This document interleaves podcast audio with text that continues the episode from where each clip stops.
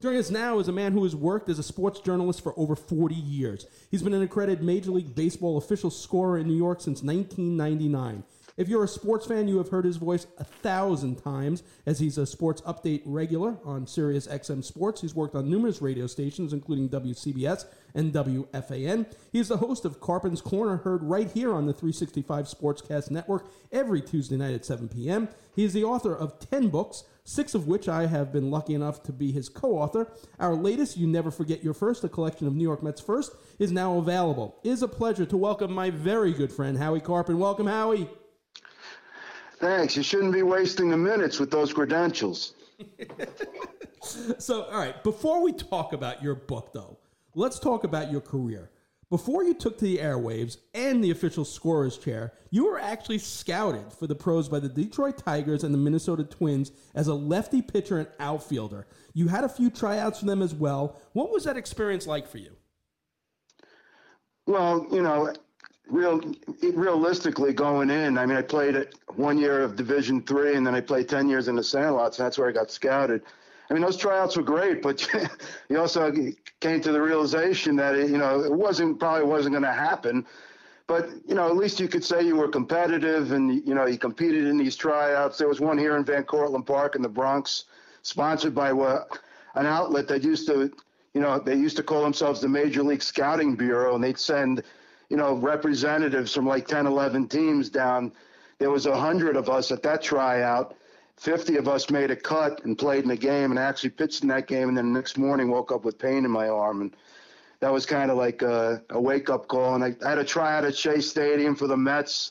I actually, they had the machine pitch to you from the mound. They didn't have anybody really throw.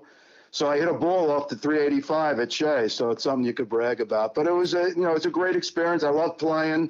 I still play to this day, you know, in some semblance of softball on a competitive level. And, it's in my blood. I can't give it up. So on top of that, you were actually the first broadcast media journalist to ever become an official scorer for the New York Yankees, a job that had previously been only given to print journalists. Tell us how that job came about and what that position means to you. Yeah, well, it's actually the Yankees and the Mets. You know, my first year, I'm covering, you know, local baseball here, you know, Mets and Yankees since like 1980. So I saw that, you know, media people were doing the job. Bill Shannon, the late Bill Shannon, who ended up being my mentor. Red Foley, the late Red Foley, who worked for the Daily News way back when. And some of the other print guys were doing the job. It was a media guy. And after a while, I thought, I thought I was pretty good and knew the rules and thought I could do it. It took 18 years to actually get an opportunity because Bill Shannon finally pushed for it because him and Red were handling the bulk of the games and they were getting, you know, a little older. So Bill pitched me to Phyllis Merridge, who ran the American League scorers at that time. It was separate, American and National League. And she gave me a shot, like, the actor they find in the old Hollywood drugstore. Well, she threw me in a game in 1998. I only had one training session, and I actually did one game. So I guess I passed the audition, as John Lennon used to say. And I got hired in 99 for 10 American League games only, because only Phyllis hired me at that time. And they actually gave me 2 playoff games in that 99 season, which was unreal. I mean, that was a fifth of my whole schedule.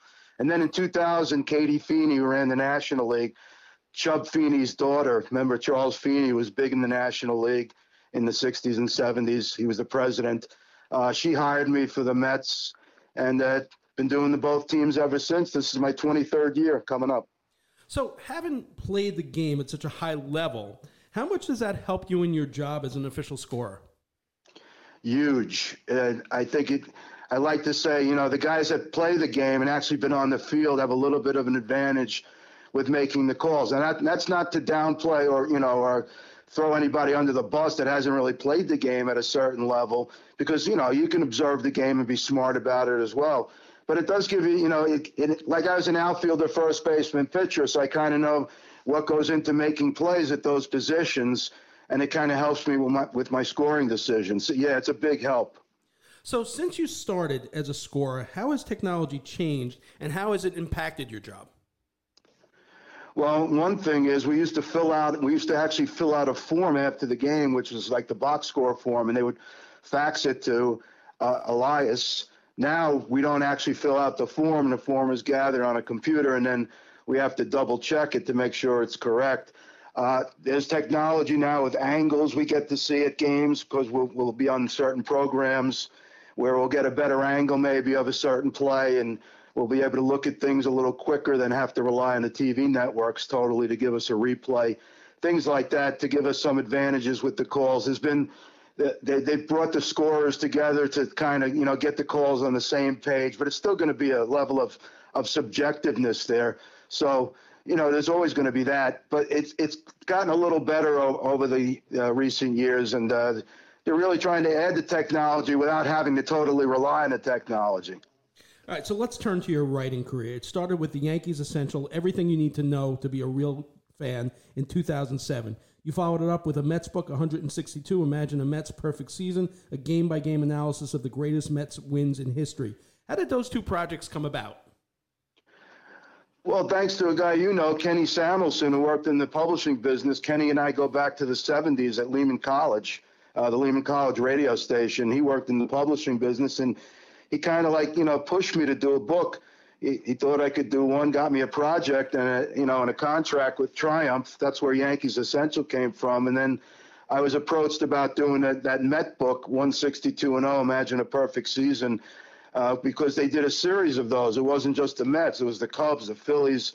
I mean, you had enough history there to, you know, what people, if they buy the book, what they would get is a compilation of great Met games over the years that make up a whole season, like where they couldn't lose. We found the game on each date. That was a fun project, and David Wright did the forward on that. And we were off and running. So, when people came, I was lucky enough to get some offers to do some books, because people try and peddle their books, as you know we've done, you know, recently, where we do it on our own. To push your own book in the older days was not easy. It's a little easier to do now. But you had to get a contract. You know, a lot of times people would go with manuscripts to these publishers, and, you know, they wouldn't come out with anything. And I was lucky. My first two, I had a contract, you know. So to see my name in print, you know the feeling. It's very rewarding. So let's talk about how our partnership started. Because if it wasn't for you, I would have never had my name on a book, let alone seven of them. Do you remember that conversation and where it took place? It had to be at the Garden at a Ranger game. Yep. I don't know if I met you in the stands or in the box. It was in the box, yeah. So it had to be in the box. Yeah. Because I made a lot of friends with people in the stands. They'd always talk to us. You know, when you sat in the box, that the blue seats are right behind the old press box. That was great. Yeah. I mean, those days were great. But, yeah, it must have been in the box. Yeah, and you just kept on pushing me. And that's how it started. And each one of our books has been such a great experience for me. Of the six we've done together, which is the one that stands out to you, and why? Well, I think it's going to be tough, even though I like this one right now that we just did. You know, Down on the Corner is special because there's a lot of, you know, it's unique. No one ever really did anything on it. And, you know, the subject was popular among, you know, the locals here, the Met fans, even Yankee fans and national baseball fans. You know, to get the stories behind the scenes and all that, you know, and you did the interviews, a great job with those. And that was a really good one. That I like that. That one's my favorite so far. So the process of five of the six books have been pretty much the same. You and I lay out the format. We do the research, we conduct the interviews, and you turn those interviews into oral histories. What was your process when you get the thousands of audio that I send you to pick what works within the framework of our books? Well, you wanted to make it sound, even though like now I say, you know, you kind of stumble a little naturally. You want to make it, you know, readable, and you got to eliminate the in-betweens and make it sound, you know, they're talking, it's their dialogue, but you have to make it, you know, text-wise, you have to convert it to a text. So, you know, you have to go through everything they say to make sure you don't miss anything. You can't write every word that they say, but there's so much good stuff in there that you really have to sift through it carefully and not try and miss anything, and then convert that into a text, which is kind of tricky. There's a little bit of, you know, work to it, but, you know, it seems to work. The format, people like to read what these guys are saying as you read quotes in the newspaper and stuff like that, but this is in a book. It's in their words, and we aired our little tidbits of information about it, you know, to make it a little more interesting. Over the course of the journey with all these books, one of the things I love is when we come across a hidden gem story. Was there one in this book that was your favorite at all? One that intrigued me was the one with Butch Benton and his relationship with Joe Torre, because Joe Torre is widely, you know, respected and maybe not so much in Butch Benton's household. But that was kind of interesting. And, you know, who knows, you know, that could have been a misunderstanding in itself. But, you know, we went with that. Art Shamsky had some great stuff, you know, in his chapter, which was really intriguing. And some of the people that you don't think about, Benny Agbayani, Benny Ayala, people like that. You know, even Bobby Valentine had some really good stuff in there. So, you know, people go through the book, they're really going to enjoy it. Stories, baseball gives you a lot of stories like any sport, but it seems like baseball stories are really special. And we've got a lot of good ones in here. Jesse Orozco had some great stuff. You know, some of the unique stuff, like, you know, appearing on TV for the first time and things like that. Some of the guys, you know, the 69 guys, when they went on the Sullivan Show, when they talked about that, I found that very interesting because I certainly remember that. Wow, you know, 69. Yeah, for me, like the really weird stuff is like Terry Leach's first win, and he talked about how he's got half of the game ball. And when I pressed him on it, he told me that Ray Sirridge has the other half because Ray Sirridge got his first Major League save in that game. And just to track Ray Sirridge down and to get the picture of the two halves of the ball on a plaque, I thought that was pretty neat. That was a pretty cool story that we were able to unearth. So even though this is a companion to the New York Ranger book that we did, with the same title, You Never Forget Your First, a collection of New York Rangers first, what are some of the differences when writing about the different sports, even within the context of the same framework? Well, the big difference in the Ranger book and this baseball and this Met book, in the Met book, you had some Spanish-speaking, you know, players, so you have to decipher, you know, what they're actually saying because you want to make, you know, want to get that right. You don't want to misquote them because you didn't understand what they were saying. In the Ranger book, there was a lot more of that because of the international flavor in hockey and, you know, the certain accents when they're talking to you. Because when you sent me the interviews, I'm getting the audio, so I'm hearing it right, you know, from them, even though it's written down thanks to a certain app. But even the app, you know, doesn't pick up certain things. So, you know, it tells you one thing and it's totally different. So after a while, you get to learn the nuances of the app, so you can almost kind of figure what they're going to say, but you still have to check it. So, you know, with players that have accents and come from foreign countries and international, this app has problems deciphering what they're saying. So that made it a little more tougher with the hockey. So you couldn't move through the chapter as fast, at least writing it, than you could with the baseball book. So we used a lot of the same questions for players, and then obviously we added, you know, other firsts based on the player. Was there one question that was an overarching theme throughout the book that you thought elicited some of the best responses? Yeah, the first spring trainings with Casey Stengel, because we had a number of those. You caught on with a number of the older players like Frank Thomas and Hobie Landreth. I mean, those were great. I mean, look, he was an amazing character. So it's unreal that you hear more things about him that you never heard before. So yeah, I think those spring training sessions with Casey were the most intriguing. So what is, for you, the most gratifying moment throughout the process of doing a book? Probably when you get it, you know, and you see it in print, because, you know, you're done. I mean, when you get the text done and we get the manuscript finalized, that it's like a two-step process. That's part of it.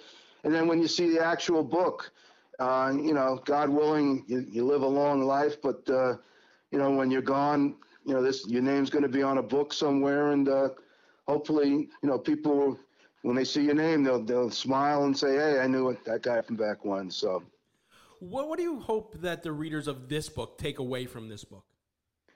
Just enjoyment and enjoying, you know, getting to enjoy some baseball stories. You know, I think we all need that going into this opening day. I mean, this is a different opening day now because of what happened last year. It's a real opening day.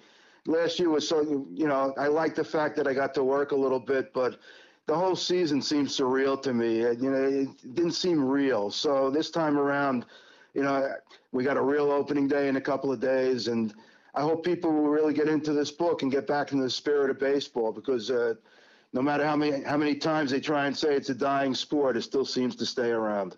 So when we starting our next one? You're the man with the ideas. You come up with the ideas, that's for sure, and you've had some great ones. All right, so tell our listeners where they can hear your great show on this very same network, Carpenter's Corner, and what they can expect when they tune in on Tuesday nights at 7 p.m. Yeah, we're moving to Tuesday. We're on Sunday. I try and give you at least two guests a week, two interesting guests. We've had some good ones. We're going to have Kevin Burkhardt on Tuesday night from Fox Sports, and an old friend of mine. Luckily, in my 41-plus years in the business, I made a lot of connections and a lot of friends, and it's great to bring them on and talk about what they've experienced and also about topical events. I hope to have Marley Rivera on as well on Tuesday night. That hasn't been confirmed as yet, but we're hoping for that. So we'll have a nice show. We'll talk some baseball and some football. We try and, we have some great shows on 365sportscast.com. A lot of them focus on baseball. I try to be a little more general and spread it out with the four majors and cover football, basketball, and hockey. Try and entertain you with a couple of sounders, a little commentary, and just make it as interesting as possible. And hopefully people will join us every Tuesday night at 7. Looking forward to listening. It's always a great listen. People can get our new book. It's available on Amazon, or if you want, you can message Howie or I if you want some autographed copies on Facebook, on Twitter. Howie, thanks so much for your time tonight. More importantly, thanks so much for your friendship, your mentorship, your guidance over the years, and pushing me to do a book, which is now turned into 7. None of that would have been possible if it wasn't for you, so I just can't tell you how much I appreciate it. Well, I've been very fortunate in my life to have made a large number of friends, and you're right in there at the top of the list. So much appreciated. Appreciate it, Howie. I'll hear you on Tuesday. Have a great day. Howie Carpenter.